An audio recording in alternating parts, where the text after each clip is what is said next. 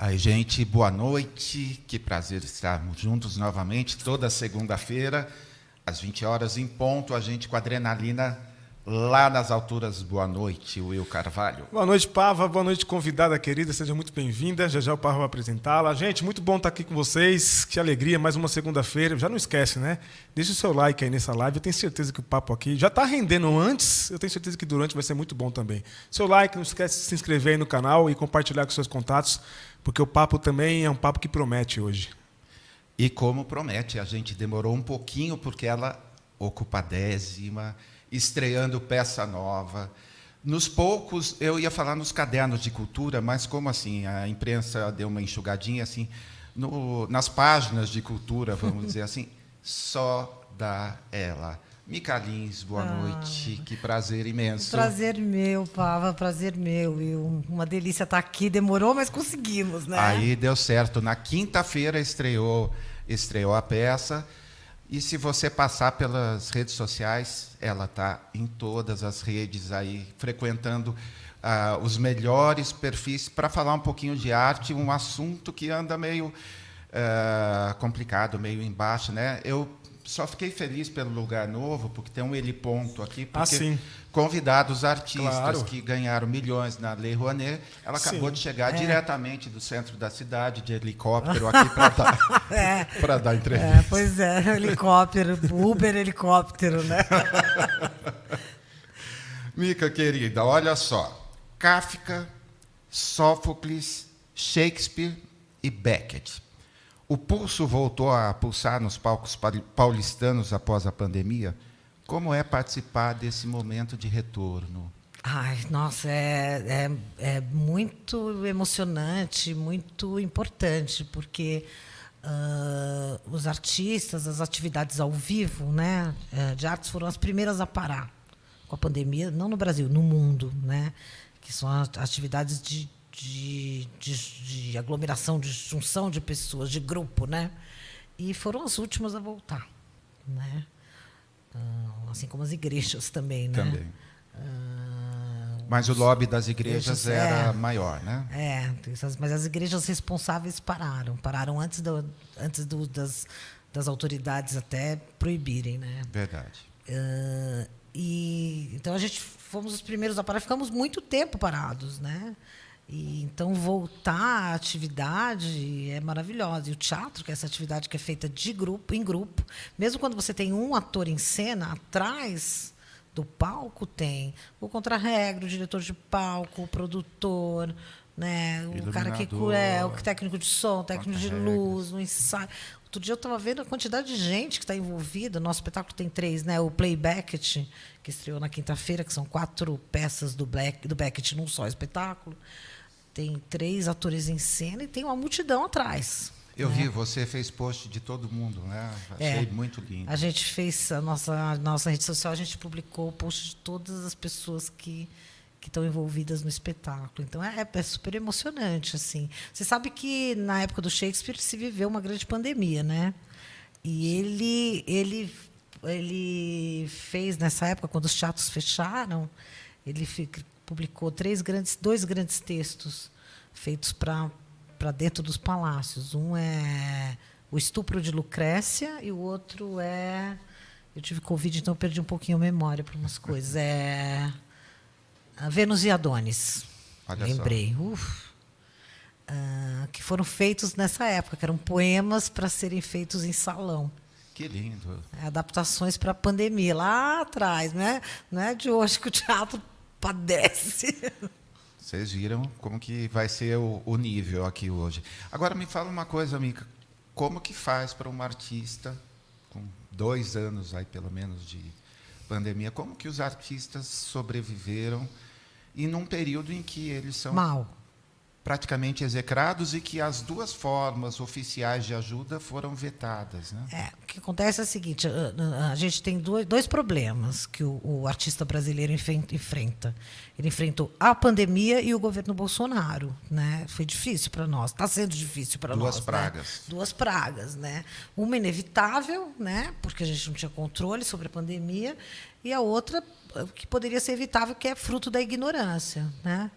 Da ignorância de um governo e da ignorância de pessoas que apoiam um governo, né? E que acham que, que cultura é perfumaria, que a cultura é uma coisa desnecessária, que a cultura é, é supérflua. Né? Então, há uma verdadeira perseguição a tudo que diz respeito à cultura e muita ignorância, entendeu? É, porque cultura é a identidade de um povo, a cultura né, é a resistência, é o que diz o que nós somos, é o nosso espelho. É, tudo parece clichê eu falando, mas é um fato, é isso. Né? É desde as das manifestações populares até o show da Anitta, e até, por exemplo, espetáculos que provavelmente atingirão um número menor de público, mas são importantes, como uh, você fazer gregos no teatro, ou você fazer Ariano Suassuna. Né? E não é a cultura só em São Paulo, é a cultura no Amapá, é a cultura no interior da Bahia. No... Então, é, tudo é fruto de uma ignorância, uma perseguição. Né? E o Brasil de uma riqueza, você citou alguns nomes assim, em várias áreas a gente está assim super bem representado. Muito bem representado na música, no teatro, né, nas manifestações populares, uh, nas artes, nas artes visuais, né, uh, a gente é bem representado, né, a gente é visto pelo mundo inteiro. Né, e é, já, a gente já é, mesmo nos governos progressistas, Vamos falar a verdade também, claro, tá? Sim. Mesmo nos governos progressistas, eu acho que os avanços foram bons, mas não deveriam ter sido melhores. Entendeu? Uh, fora do Brasil, quando veio, quando a praga se, se instaurou na França, na Alemanha, imediatamente governo, os governos começaram já a dar ajuda para os artistas, porque os artistas começaram a não ter trabalho, porque nós não vivemos de emprego, são raros os empregos. As pessoas acham que o quê? O artista é o cara que tem contrato na Globo, contrato na Record, outro contrato no SBT. Não é. Que estão acabando, inclusive. É, né? inclusive nem tem mais, né? Mica, então... deixa eu te perguntar sobre isso. Pode. É, os amigos, ah, o que diz hoje é o que se diz hoje, né? O governo conseguiu quebrar as pernas da Rede Globo e agora a Rede Globo está mandando embora todos os seus, seus atores, os grandes atores, etc. Queria que você explicasse para a gente é, se, como é que é esse contrato? Que, na verdade não é isso, é que está é, tá mudando a forma de contrato, é, né? Eu acho que eu, eu nunca tive contrato quando eu era atriz, eu nunca Sim. tive um contrato longo na minha vida. Infelizmente, eu adoraria saber que eu podia dar um pré-datado, podia Nossa, cinco, eu ia ficar feliz da vida, assim, ah, comprar em quantas, dez pré-datados, sabe? Todo dia cinco. Nunca tive essa vida, sempre fui uma freelancer né? Desde que eu comecei na profissão, acho que eu tive dois contratos na vida. Mas uh, alguns atores foram contratados na Rede Globo durante muitos anos em outras emissoras e eu acho que agora mudaram os métodos, a, a maneira de, de, se lidar com com essa questão. Acho que não tem a ver com terem quebrado as pernas da Globo nem nada. Acho que é uma coisa econômica, uma coisa que mudou ali, entendeu? Uh... É o streaming, é. Assim, as formas uh, mudaram, né? E Alguns mesmo assim, eu vou, eu vou dizer uma coisa chocante para vocês, que é uma opinião que eu tenho. Se, e quando as pessoas, mesmo quando a gente fala, ah, os atores ganham muito bem, não ganham também tão bem, não. Nem os atores que ganham muito bem no Brasil, na Globo, ganham tão bem quanto um grande ator que faz um seriado americano ou um seriado mexicano. Não ganha. Eles vão ganhar na publicidade. Sim eles vão ganhar em outras, na propaganda de shampoo, na propaganda do banco. Eles não são tão bem remunerados quanto deveriam, não. Na minha opinião. E olha que eu não tenho por que defender, porque nunca fui contratada da Globo, nem de nenhuma outra emissora. Acho que as pessoas. Ah, o cara ganhou, ele foi ganhar. Ele foi ganhar fazendo publicidade. Entendeu? Claro, gente, que a gente for pensar no salário de um grande ator, Sim. não é de um grande ator, de um grande nome. Necessariamente, às vezes, um grande nome não é um grande ator. Também essa ligação nem sempre uh, coincide, né? Uh, eu até me perdi nesse raciocínio. Eu acho que fui pensar eu assim. Estou curtindo um monte aqui, porque quem tem ouvidos, ouça é. o que diz. É. Mas necessari dizer, necessariamente, o cara, seria muito mais legal que ele, né, que ele pudesse ser remunerado uh, pela sua, pelo seu trabalho uh, artístico. A gente tem pouco teatro estatal, por exemplo. Você sabe que na Alemanha, eu li isso numa matéria da Folha muitos anos atrás, de uma jornalista que já morreu, a Cris Riera, que foi para lá fazer uma matéria sobre o teatro em Berlim. E na Alemanha não existe, é uma coisa até para a gente pesquisar, para eu não falar besteira, tá? Mas não existe Ministério da Cultura. Por quê? quando, depois da guerra, num dos, nos acordos pós-guerra, meio se proibiu de ter esse Ministério da, uh, Ministério da Cultura para que não se, for, não se não tivesse essa coisa da identidade nacional. Você vê como é importante a cultura. Como eles vinham daquela coisa nacionalista, Sim. eles não queriam que tivesse essa, essa centralização. Mas o que acontece? As prefeituras bancam os teatros, bancam. Tem dinheiro mesmo para a cultura, como tem que ter para a agricultura, como tem que ter, né? Uh, para um tipo de. Por exemplo, Édipo Rei nunca será uma coisa para milhões de pessoas, para passar aqui no, no Allianz Parque, entendeu? E aí a gente não vai fazer nenhuma montagem de Édipo, nunca mais? Verdade. Então, lindo, enfim, lindo. Lá, me, eles... me dispersei, tá um não, pouco, lá mas eles... tudo bem, enfim. Estamos todos à vontade aqui. Ninguém sabe o que tem nessa caneca, então a gente pode dispersar à vontade. Ah, lá as prefeituras financiando teatros e aqui financiando shows. Não acredito. É verdade. Ah, Nossa, depois eu te mostro Deus. tudo. Ah, Mica, olha, em sua outra peça em cartaz, pós-F, duas peças em cartaz ao mesmo tempo. É muito Festival chique. Micalins, uma amiga minha me disse. Festival Micalins, ó, morram de né? inveja aí. A saudosa Fernanda Young debate sobre o que significa ser homem e ser mulher nos dias de hoje. Fala um pouquinho para nós sobre esse trabalho, como Ah. está todo mundo falando playback, fala um pouquinho. Ó, Ah, Maria pós- Ribeiro, é, o- linda. O que acontece? O, o Pós-F tem uma história muito bonita, essa, essa, esse espetáculo, porque eu não era amiga da Fernanda, não a conhecia pessoalmente. Nós éramos amigas de Instagram. E a gente tinha também uma, uma afinidade por sermos também mães por adoção. A, a Fer du- tem duas filhas, du- dois, ah, dos quatro filhos dela, dois são por adoção. E a gente conversava às vezes, tal, não sei o quê, se admirava. E daí um dia ela me liga e falou assim: Ah, a Maria Ribeiro quer fazer o meu último livro, transformar num monólogo. E eu pensei que podia ser legal, mas eu queria, eu não penso mais o que eu pensava, eu queria, pensei em fazer, eu discordando de mim mesma, queria te chamar para dirigir. Você topa? Eu achei a coisa super bacana. Falei, ah, vou, vou ver qual que é essa história. E a gente se trancou uns dias ali num, num apartamento que a Fernanda tinha, num apartamentinho que ela usava para trabalhar em Santa Cecília, e ficamos conversando às três essa semana toda. Preparamos uma grande leitura, que foi a primeira leitura, a única, primeira e única que a Fernanda fez. E isso ia virar, uma, ia virar esse monólogo, que era uma ideia original da Maria. E alguns meses depois a Fernanda morreu. Ah, que foi um choque, né? Um, e daí eu falei para Maria, eu falei, Maria, por que, que você não faz o seu projeto original tal? E falei, vamos falar com o Alexandre. Falei com o Alexandre, né? Perguntei se ele topava, dá para a gente fazer. E comecei a levantar a produção, né? E daí veio a pandemia. E daí a Porto Seguro quis reabrir o seu teatro fazendo via streaming. E houve essa proposta de, será que dá para fazer? a peça. Então, a primeira versão de pós-F foi feita para ser transmitida.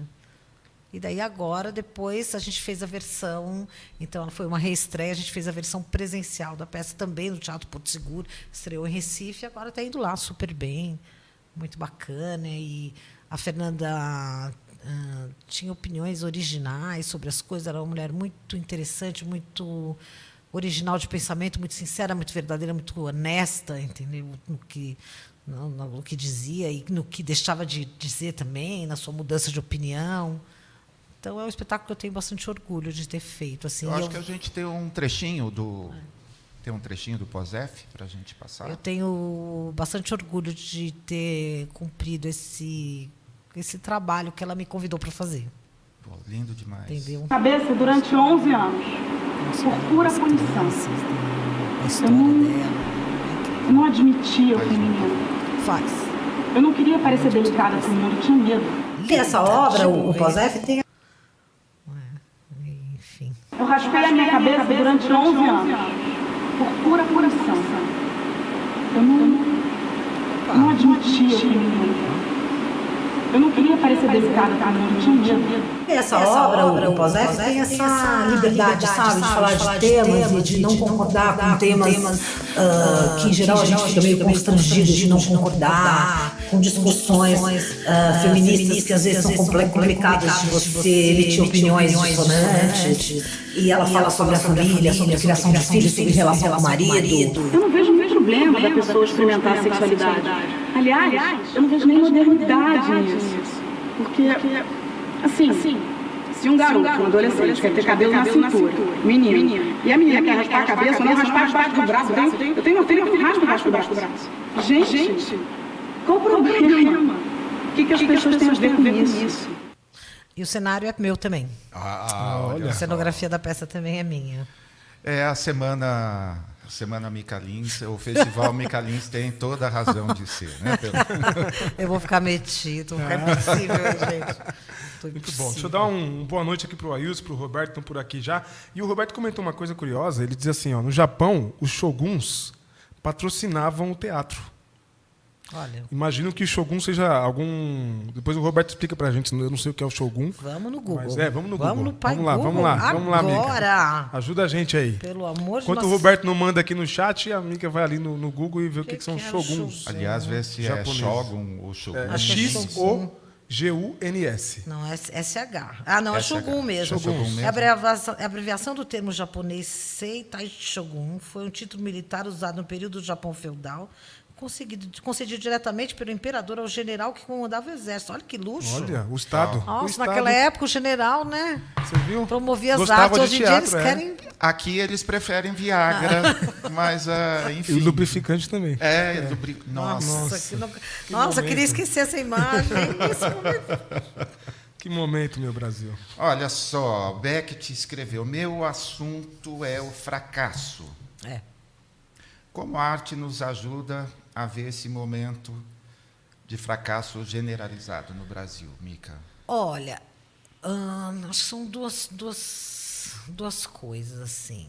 Hum, essa visão generosa que eu acho que a arte pode ter ah, com o ser humano, que é que o Beckett fala desse desse sujeito invisível, sabe, do invisível, do, do que não deu muito certo, do meio meio claudicante, do meio inadequado, isso é uma coisa, né? E a arte, ela, é, esse olhar que a gente pode ter para eu, por exemplo, eu particularmente, eu gosto um pouco do, de olhar para essa coisa que não é perfeita. Do, eu gosto do olhar para a coisa que é estragada, sabe? Essa, esse excesso de perfeição ah, não, não me toca, me incomoda, assim.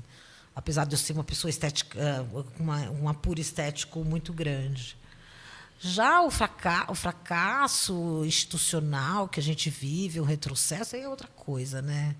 Esse, esse fracasso, né? esse andar para trás, né? esse invadir com um garimpo terra indígena, né? você andar por São Paulo e ver as pessoas passando fome como elas estão passando. Ontem eu saí do teatro, sentei com os amigos num bar, assim, do lado de fora, em cerca de 10 minutos, passaram nove pessoas pedindo dinheiro. Nove. Tem uma hora eu não tinha mais moeda para dar, entendeu? Assim, e eu dou mesmo. Eu dou, eu não tenho essa coisa. Eu dou. Se eu tiver, eu dou. Se tiver comida, eu dou. Eu não tenho isso. Ah, que você não dá. Não, eu não tenho essas.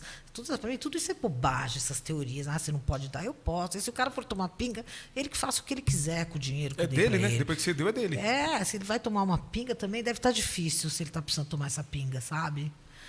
Então, é, agora, esse fracasso das instituições, esse, eu acho o maior fracasso a gente ter uma. Depois da ditadura militar, imagina, eu, minha- meus pais socialistas, meu pai morreu já, eram pessoas que.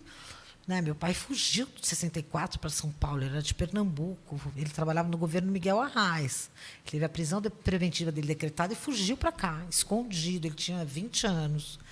Dizer, eu acho que assim, um dos maiores fracassos é a gente ter uma geração que não consegue nem entender o que foi isso, que, consegue, que não consegue perceber que isso é o maior retrocesso. A gente não pode viver um mundo em que o, o, você pensar diferente né, dentro do campo do da democracia, da civilidade, porque gente incivilizada eu não quero nem conversar, né, com, com racista, homofóbico, esse, esse tipo de gente eu não quero nem me relacionar.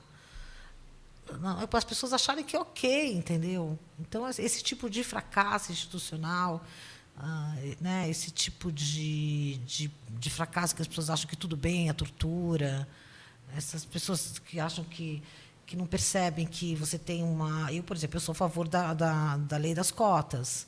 Né, que a gente tem que. Tem, existe um reparo que você tem que fazer, não adianta. Né? A escravidão colocou a população negra em condições sociais que a gente não sai do mesmo lugar, não vai sair do mesmo lugar. Vai levar muito tempo até que as pessoas possam sair do mesmo. São algumas exceções. Né? Então, aí é um tipo de fracasso que é que não tem graça, né? Não tem, não tem poesia nesse não é negócio. Não é educativo. É, não é artístico, não tem não é poesia, não tem, não dá inspiração. Você só tem que brigar contra ele, assim.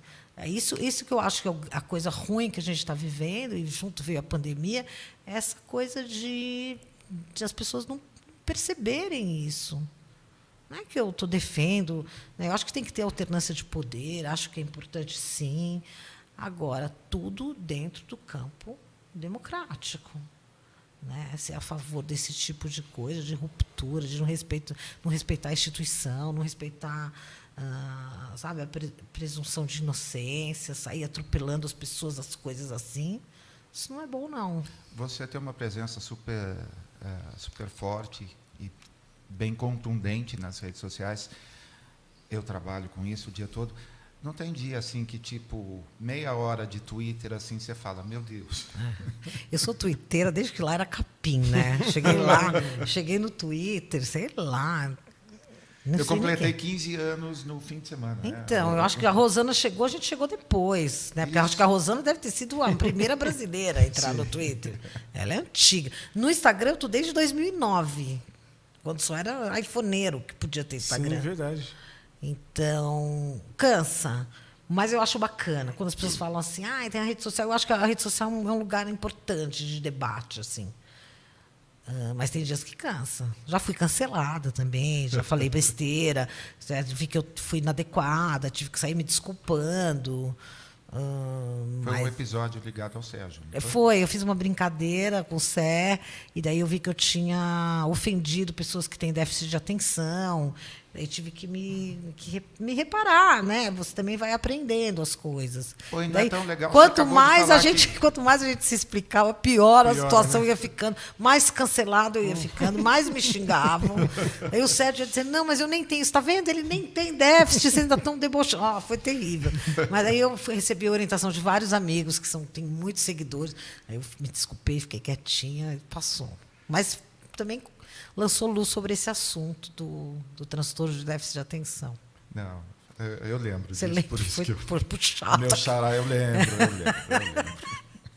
Olha só, veto a lei Paulo, Paulo Gustavo, o outro projeto. Nossa. Ah, como que fica para os atores, assim, porque, caramba, eu participei, eu estou falando isso assim com uma certa, parecendo que eu estou isento, mas eu participei de tantas arrecadações assim para amigos que estavam muito, assim, muito, muita gente, gente precisando comprar comida. Exatamente. Gente precisando comprar comida, mas porque também, vamos lá, quando a gente trocar esse governo, se Deus quiser, a gente vai Amém. trocar. A gente também tem que militar para que haja uma melhora nesse, nesse negócio aí, porque a gente, a gente não tem emprego. Né? Então é uma, é uma, é uma profissão uh, uh, que não tem, não, tem, não tem constância. Né? Muita gente passou muita dificuldade. Muita. A manchete do UOL hoje era as pessoas deixando de pagar luz para poder comprar alimento. É, Olha pessoa, isso. é uma loucura. Agora imagina um artista, né? Eu é, muita gente não tem casa. Eu sou privilegiada, tenho casa própria, sabe? Né? Agora, um dia eu pensei, eu olhei para o Sérgio, mas se a gente tivesse casa, como nós três aqui, ele diretor de publicidade, não podia ir para o set. Eu, diretora de teatro.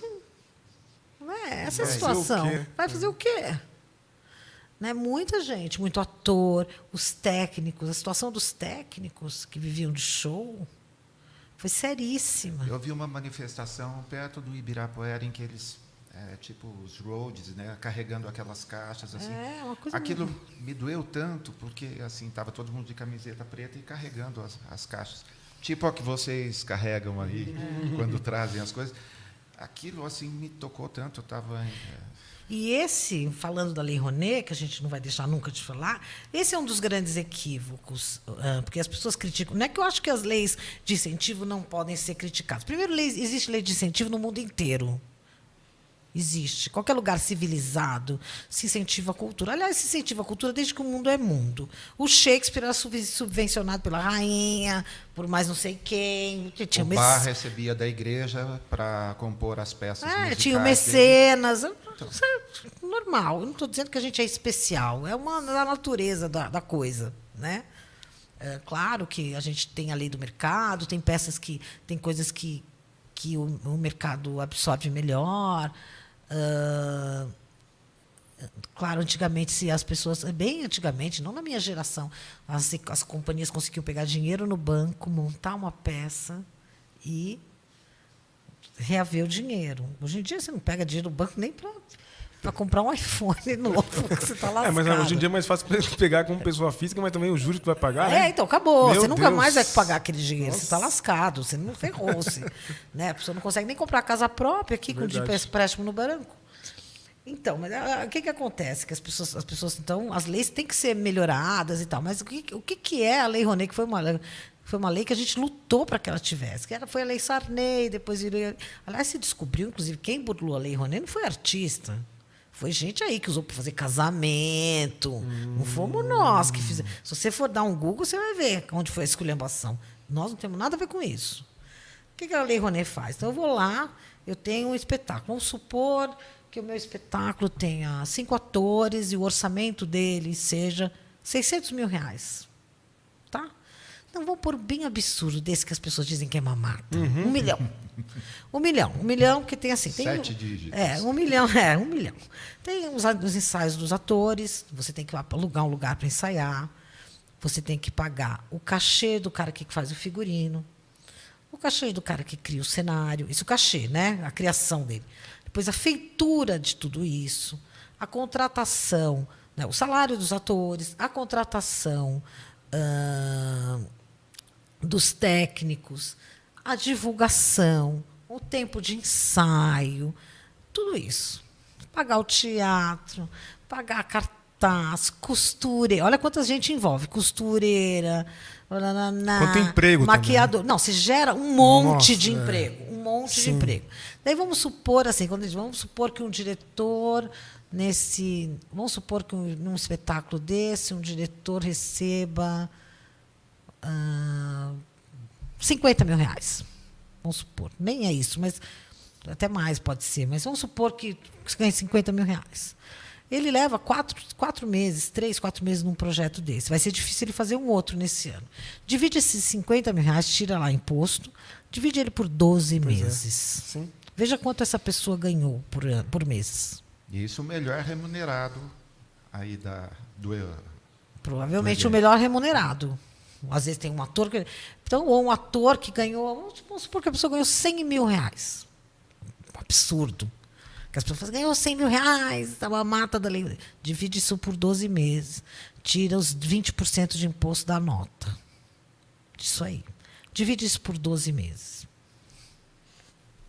O que, que tem de. Porque a pessoa provavelmente não vai fazer outro espetáculo. Sim. Muito difícil você conseguir captar. E esse não é um dinheiro que o governo dá para ninguém. Você vai na empresa, em geral você tem a possibilidade de captar um milhão, por exemplo. Agora não tem mais, né? Agora diminuiu o teto até. diminuiu bastante. É, bastante. Mas você vai lá e consegue captar 400 mil. Aí, às vezes o diretor vai lá e ganha, um ator ganha 30 mil para fazer. Põe lá, ganhou um cachê 30 mil para fazer uma peça. Ele ensaiou três meses, ficou em cartaz dois meses. Divide esse dinheiro. Sim. Fica claro, é claro isso que eu estou falando. Total, eu Será que alguém consegue entender? Ou assim, a realidade é peça. Então é uma puta de uma mentira. Desculpa, palavrão. Uma Opa, puta de uma não, mentira, tranquilo. gente. Uma mentirada.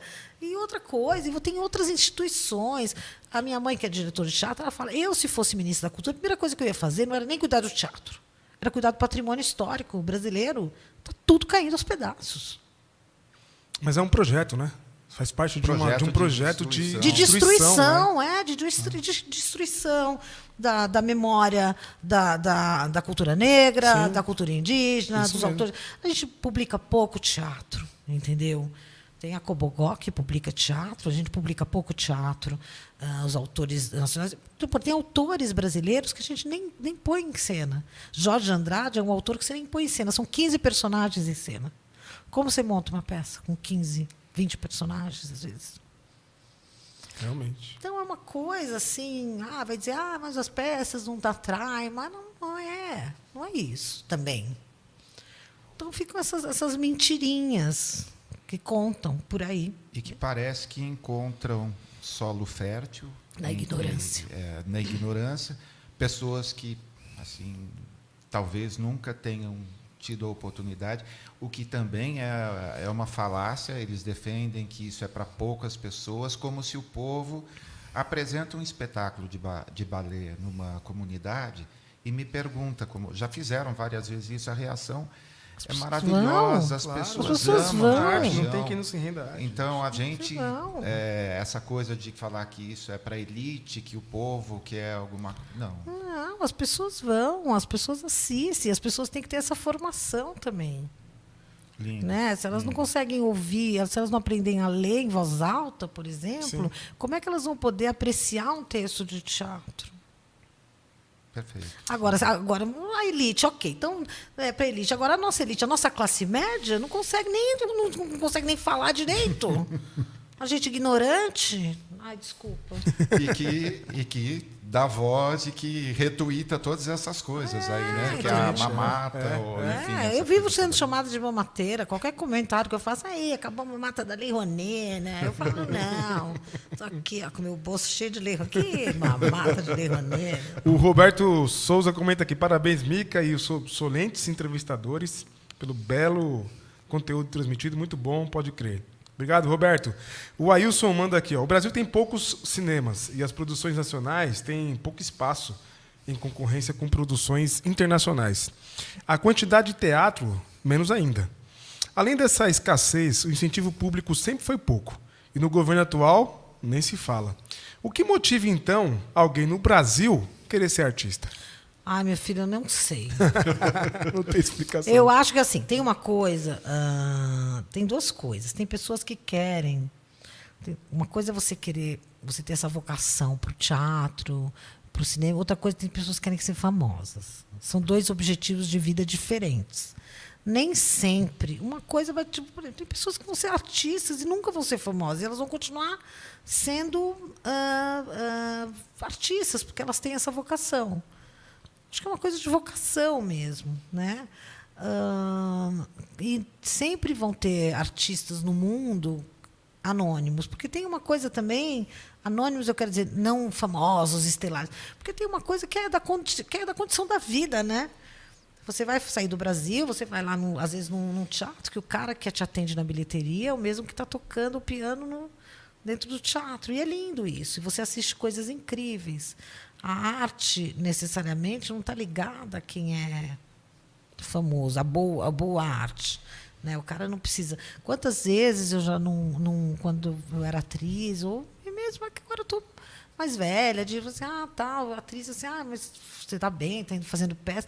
Ah, mas quando você vai fazer televisão? Ah, quando você vai fazer novela? Ah, quando você... Quantas vezes as pessoas perguntam isso para um, um artista de teatro, né?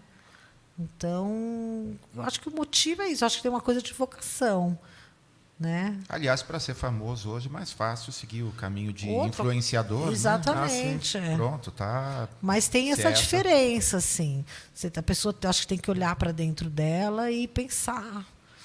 Né? Agora, o que motiva, acho que é isso, é vocação, porque estímulo não tem. Não tem. Assim. ah, mas acho que já foi pior.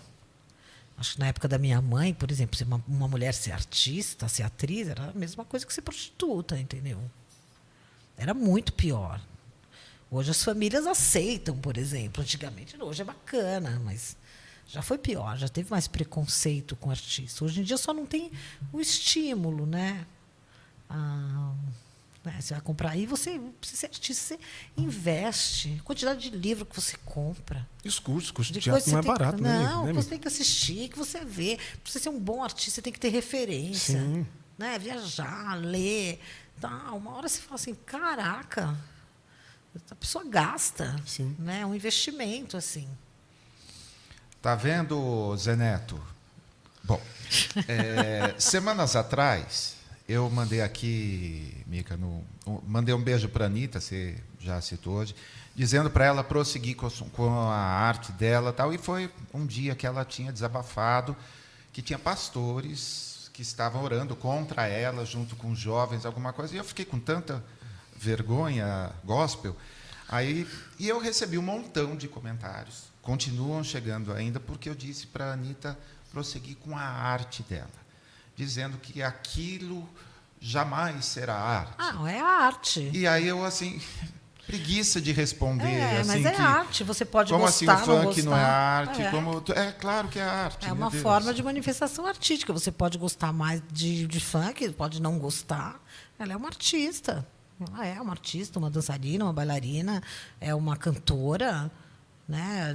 gerencia sua própria carreira, tem uma projeção internacional que está causando inveja nas Muita pessoas, inveja. muita da inveja, ganhando muito dinheiro, entendeu? Agora, não gosta de Anitta, não ouço Anitta. Gosta de outra coisa, ouço outra coisa. Agora, tu, quem é que vai dizer que o que é arte, o que, que não é arte? E aí? Perfeito. É uma, é uma, uma coisa de manifestação mesmo. É, de- A É. gente que é, tem uma elite querendo cercear até o, que a gente E você sabe, vê Paulo, ou não vê. Que eu ando percebendo isso também tem um negócio, né? Eles adoram essa- esse pessoal, esse grupo de pessoas que gostam de criticar, gostam de falar do tal do lacrar. Ah, já quer lacrar, já quer lacrar. Isso, essa postura.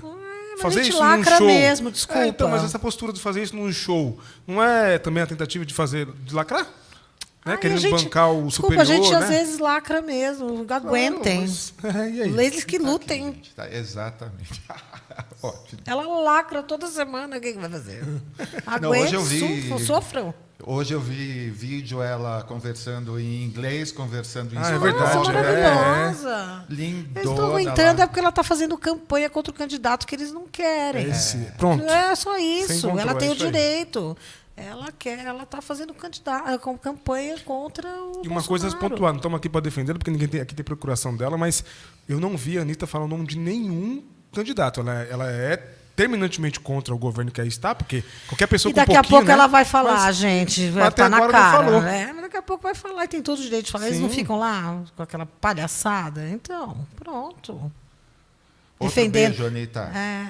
Ficam lá defendendo, sabe, intervenção militar, xingando o ministro. Mas xingar o ministro do Supremo, onde a gente onde se viu um negócio desse, Não, gente? e, e o pior, né?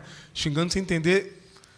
Nada. Nada, Né? Como nada. é que você vai lá xingar o ministro do Supremo? Ah, você que vai invadir um, um, um Supremo. Que, que, Parece que coisa de mundo- quinta série, É. né? Campanhas com a hashtag. Pra, pra- Mas é sério, porque série- essas pessoas podem tomar o poder, é assim, dar um golpe, é um golpe, é uma tentativa de golpe em curso, e essa gente mata a gente, né? Um dia. Quinta série não tem mais, é quinto ano, e quinto ano, assim, três vezes que repetiram ainda. Uhum. É. Mica, você mora num lugar icônico de São Paulo Moro. e você tem um montão de plantas em casa. Você já me deu até dicas. Lembra que eu postei É. a begônia maculata? Maculata. Aí você falou, a hora que ela florir vai- ainda vai... Ou seja, me conta como que é essa relação com as plantas. Olha, você tem animais Eu não também, tinha né? relação nenhuma com planta, eu era péssima. Eu era o famoso dedo podre para planta. Ó, minha irmã disse que a. Como que chama a Meu mais cha- comum aí? A, esqueci o nome da. Que ela. Como que chama a planta? Essa mais comum que tem em todos os lugares. A suculenta. A suculenta. Que nem a suculenta sobrevive Não, assim com a falta de jeito. Não, dela. olha, vai apre- aprende, viu? Eu era uma desgraça para planta e ah, meu jardim está meio caído porque com o negócio de peça. Eu meio dei uma abandonada. Eu preciso retomar. Vou ter que chamar alguém, inclusive, para dar um, um trato ali, que tem umas plantas, cara, meio capengas. Mas na pandemia, não, eu comprei antes da pandemia, eu ganhei uma, uma planta E na pande- pandemia, eu e o Caetano Vilela, que é diretor O de. É, né? diretor de luz, iluminador e diretor de ópera, diretor de teatro também. Minha amiga, a gente começou a fazer jardim em casa. Né? Eu acho que a única coisa foi dando um desespero que a gente. E eu comecei a fazer um jardim. Ele que deu a minha begônia imaculata, que está enorme, começou a dar flor, né? Que lindo. Ah, e daí eu comecei a cuidar, eu comecei a descobrir que a planta você vai observando, vai vendo lá, vai vendo como ela. Esse é o. que, que é o vídeo do. Olha só, aqui, Esse é um vídeo de um presente, né? aqui do é presente. o Ah, Penoflores. ah, É a Flores do- faz é- algum, é a faz coisa- alguns paisagismos, inclusive Oh. é, o da minha casa foi Ah, todinha feita pela Penoflores. A Minha pequenininha, maravilhosa, da cor de rosa, quero pra mim, eu quero sim. minha amiga Renata Peno, ó, super linda. Uma florzinha Eu adoro, eu pequenininha, maravilhosa, da cor de rosa, quero pra mim, eu quero sim. chiques da cidade, todas têm assinatura Peno Flores. hein? Maravilhoso. lindas mesmo. Então, daí eu aprendi a gostar e a, e a achar bacana ah, cuidar de planta. E vi que eu não tinha o dedo ruim para elas. Entendeu? É porque eu não tinha aprendido a observá-las. Você começa a observar. É um exercício de observação que eu aprendi na pandemia. Agora, bicho, amor. Minha casa é um tipo. Poderia, poderia ter um zoológico. O que, que tem lá, amiga? Três cachorros. Três né? cachorros. Três cachorros. E o Sérgio, meu marido, fala: pelo amor de Deus, não me apareça com mais nenhum. São grandes, pequenos. Tem a Salsichinha, que tem 10, 12 anos, a Neblina. Neblina. Tem a Leia, ah, que tem, deve ter o quê? Uns seis já, que é grandona, uma vira-lata grandona. E tem o Che Guevara, que foi um cachorro que era da minha mãe. é o cachorro comunista, que é um Fox Paulistinha, que minha mãe não deu conta dele. Daí ele foi. foi Comunista, Foi, é, né? foi, pro- mas ela que é ela que deu o Ah, nome é? do Che Guevara, ela Ela que é comunista. comunista. Eu falei, você pegou, deu o nome do comunistinha de, de você, e o comunistinha foi exilado para minha casa, o Che Guevara, que é um fofo também. Então tem esses três danados. Eu amo cachorro. Eu acho cachorro uma coisa assim, um ser do outro planeta. Assim, Na hora amo. que a gente postar esse corte falando do, do Che Guevara, a gente vai provocar uns cinco infartos, Sim. né, É. bolsominions, assim. Che Guevara é muito bonitinho, ele é, é o cachorro da minha mãe. Eu sempre brinco, esse povo está com medo de comunista. Gente, como a única comunista que eu conheço, eu conhecia dois. O o Niemeyer que morreu e minha mãe tem 83 anos. Vocês estão com medo dela? Imagina, minha mãe está de boa ali, no Copan também.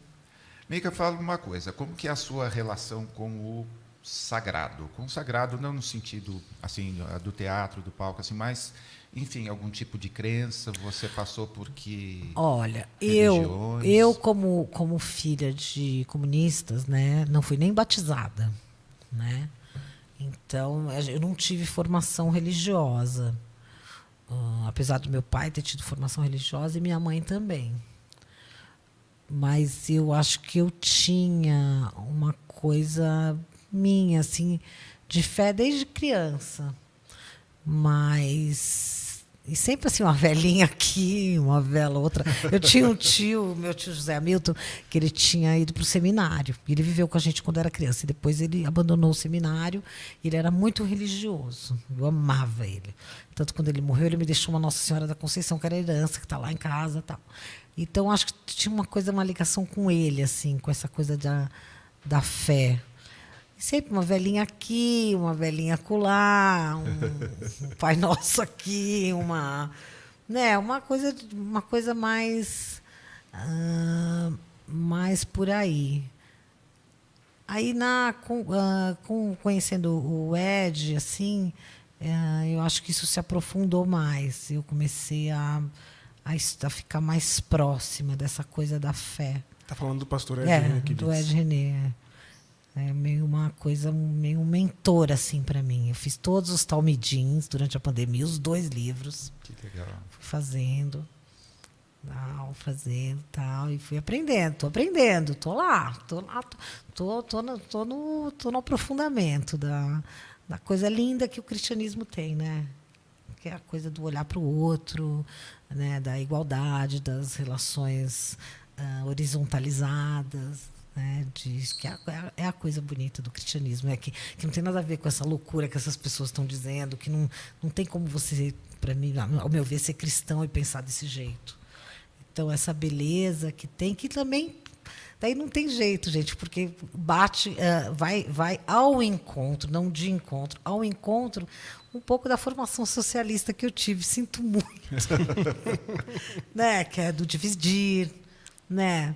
Do compartilhar, do compartilhar né? do que nós somos todos iguais, que nós somos irmãos, que ninguém tem o direito de ter a mais do que o outro ou de subjugar o outro.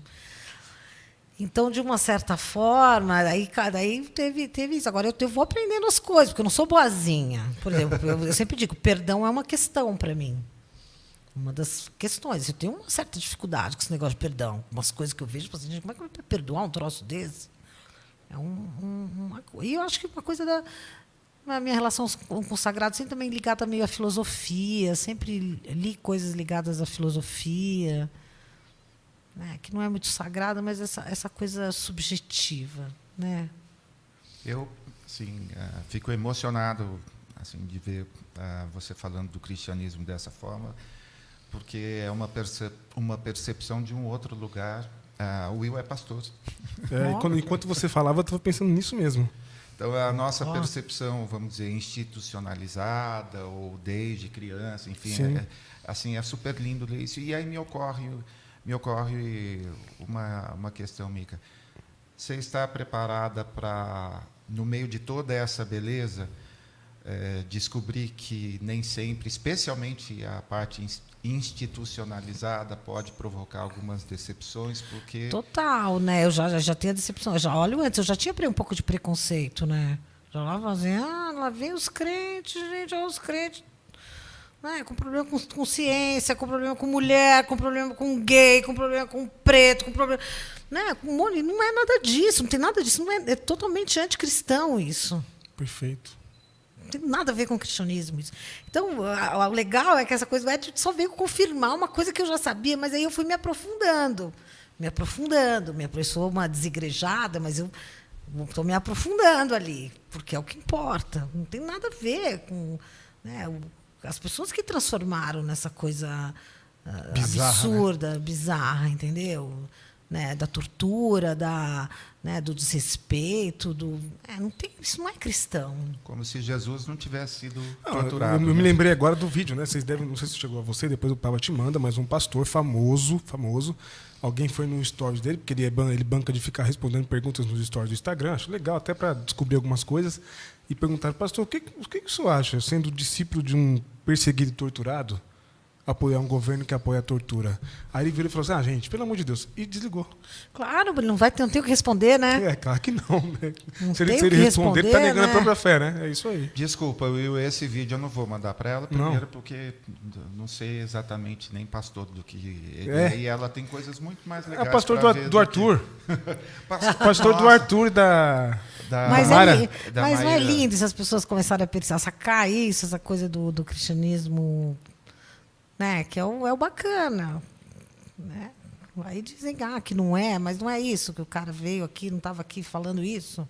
Como a gente está aqui é, literalmente em casa, esse espaço a gente usa o nome Pode Crer. Olha, a semana passada a gente teve o Sheik Rodrigo aqui, então, sheik muçulmano, que é o parceiro do padre. Não é lindo? Ele e o padre Júlio ali. Que foi o nosso primeiro convidado. É, padre Júlio, olha que coisa maravilhosa Ou que aquele seja, homem faz. Sabe, é tão... E vai lá o sheik junto com a Kombi, os dois, entendeu? Adesivada. Maravilhoso, né? Daí quebra a Kombi, a gente faz doação. não, não sei. Eu, nossa, é eu já faz, faço muito pix ali. Vai, faz um Maravilha. É. A gente riu muito com o sheik a semana passada, porque até isso é, os evangélicos, quando você fala muçulmano, já acham que está chegando um homem bomba, alguma coisa. Então é legal que a gente está é, trazendo. Preconceito. E vocês não E o antissemitismo. Ideia. Meu marido o é judeu. E o antissemitismo sim, que, tem no, sim, que as pessoas sim, têm. Né? É isso aí. Olha, tem convidados vindo aí que já foram duas boas dicas agora. Afro-semitismo, enfim. É isso aí, em breve. Gente muito é. legal chegando aqui para conversar com a gente e para falar sobre crença, inclusive para porque a gente precisa ter essa liberdade de crer. Não é porque a imagem dos evangelhos, parará, parará, parará, que é fulano, fulano. Esses que nos representam, vários deles são bandidos. Eu não me vejo representando. Pelo eles. amor de Eles Deus, Não tem né? nada a ver com a fé que a gente professa. Então, processar tem que ser eles que vários precisam ir para a cadeia. depois. Eu lembro, sabe, quando eu era adolescente, eu passava, quando eu era nem adolescente, criança quase, eu passava as férias em Piracicaba na casa da minha madrinha. Porque eu, eu não tinha, eu não fui batizado, mas eu tinha madrinha. Mas é, eu, eu contei isso no programa do Marcelo. Eu não fui batizado porque quando eu, eu, eu pedi para ser batizado, organizaram tudo, foram na igreja de esquerda lá dos dominicanos. Na hora me deu pânico do, pra, do padre, saí correndo. E todo mundo atrás de mim, padre, todo mundo. Eu sentei na portinha da igreja e falei, eu não se batizo, eu não se batizo. Não sei o que, que me deu, terrorizei. Mas eu fiquei com a madrinha, fiquei com a festa, mas não tive água benta na minha cabeça, não rolou. E daí, eu, assi- eu lembro que eu assisti ah, Irmão Sol e Irmão Lua, que é o filme que conta a história de São Francisco de Assis. É tão lindo. Lindo. Coisa tão linda, né? Aquela coisa de, né, de São Francisco, né? Ele se despindo ali da riqueza, da, né, abraçar os pobres, os, né, os leprosos. né, Belíssimo. então, Cristianismo puro e simples. de vamos raiz assim, esse, né? Isso. Cristianismo raiz, é, esse, né? raiz, esse é raiz. São Francisco era raiz, né? É que assim a gente está com tantas raízes precisando assim ser podadas. Ah, Jesus podou as folhas, né? A gente aqui está precisando cortar umas raízes assim, Opa. porque tem muitas árvores dando frutos Danosos, ruins, né? É isso frutos danosos. Mandar um abraço para Eli eh, Queiroz, está aqui, uma querida da gente. Ela comenta o seguinte: lamentável a inexistência de incentivo à cultura nesse país, mas o plano é óbvio. Povo sem educação e cultura é povo fácil de ser convencido do inconvencível. Força, fora as fake news, eh, formando opiniões. É isso mesmo, é povo manipulável. Né? Povo aí. manipulável. Não tem. Mica, você ah, sempre conserva e peço a Deus que continue conservando um, vamos dizer, ah, uma certa rebeldia, vamos dizer assim, ou um inconformismo. E assim, eu queria que você desse um recado, porque a gente está vendo quanto foi difícil conseguir mais jovens tirando o título de eleitor. Foi. Existe 3 uma milhões, certa- hein? Que coisa, hein? então, mas é, ainda é o menor número Uhum. do- das últimas décadas, ou seja, é, existe quase que um descrédito, ai. um desalento, assim. É, fala alguma coisa para adolescentes, para jovens que vão ver esse vídeo, que a gente não precisa perder a rebeldia ou perder a contestação. Não, Muito pelo pelo contrário. contrário. A gente precisa. A gente dessa- precisa desses jovens estarem, estarem na legislativo. Você precisa. Eu comecei a, a exercer a coisa política, eu tinha 14 anos. Olha só. 15 anos, eu não podia nem votar ainda. O, P- era, nos primeiros anos do PT, eu fazia boca de urna atrás da Rua do Sumidouro, em Pinheiros. Eu já fazia. Na, nos anos. ah, começo dos anos 80, antes da anistia, eu vendia plástica, uns adesivos de carro, isso antiguinha, tá? Que, que era escrito anistia ampla, geral e restrita. Não sei se você lembra disso, era muito. jo- Então, eu já fazia. Então, assim, a, a, a, a- coisa política é importante. E se você não precisa fazer. ah, você vai lá votar, né? Eu acho importantíssimo. Tem o pessoal que não precisa ir, que é jovem e, e não precisa ir, mas é legal que vá. E eu acho também que uma outra coisa que é importante é as pessoas perceberem que a gente vai mudando o nosso entorno, o que está perto. É o jeito que você trata o, o cara da rua, o zelador do prédio, né, o colega de escola, o teu professor, né, o rapaz da farmácia, a tua mãe, o teu pai, o teu amigo mais próximo, o olhar para o seu amigo, um amigo que não está tão legal, ou defender um, um colega na escola. Né? Eu acho que a gente vai mudando um pouco o que está próximo. Né? Isso também é fa- fazer, é ter uma posição política. Né? O teu, teu, teu ambiente, teu condomínio, tua escola. Ai, eu estou tão cheia de lição né, para dar para os outros hoje. tá ridículo, isso parecendo uma tia, né? Tá Ah, lindo velho. demais isso. Nós temos. ah, saiu a semana passada, você deve ter visto. ah, existem em São Paulo e no Rio mais jovens sem religião do que evangélicos e católicos. Olha.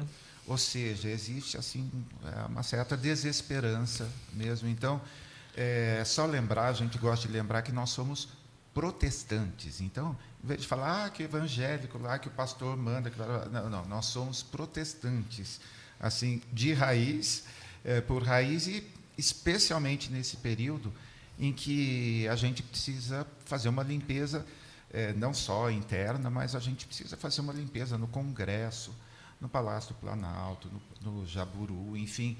É, você tem esperança?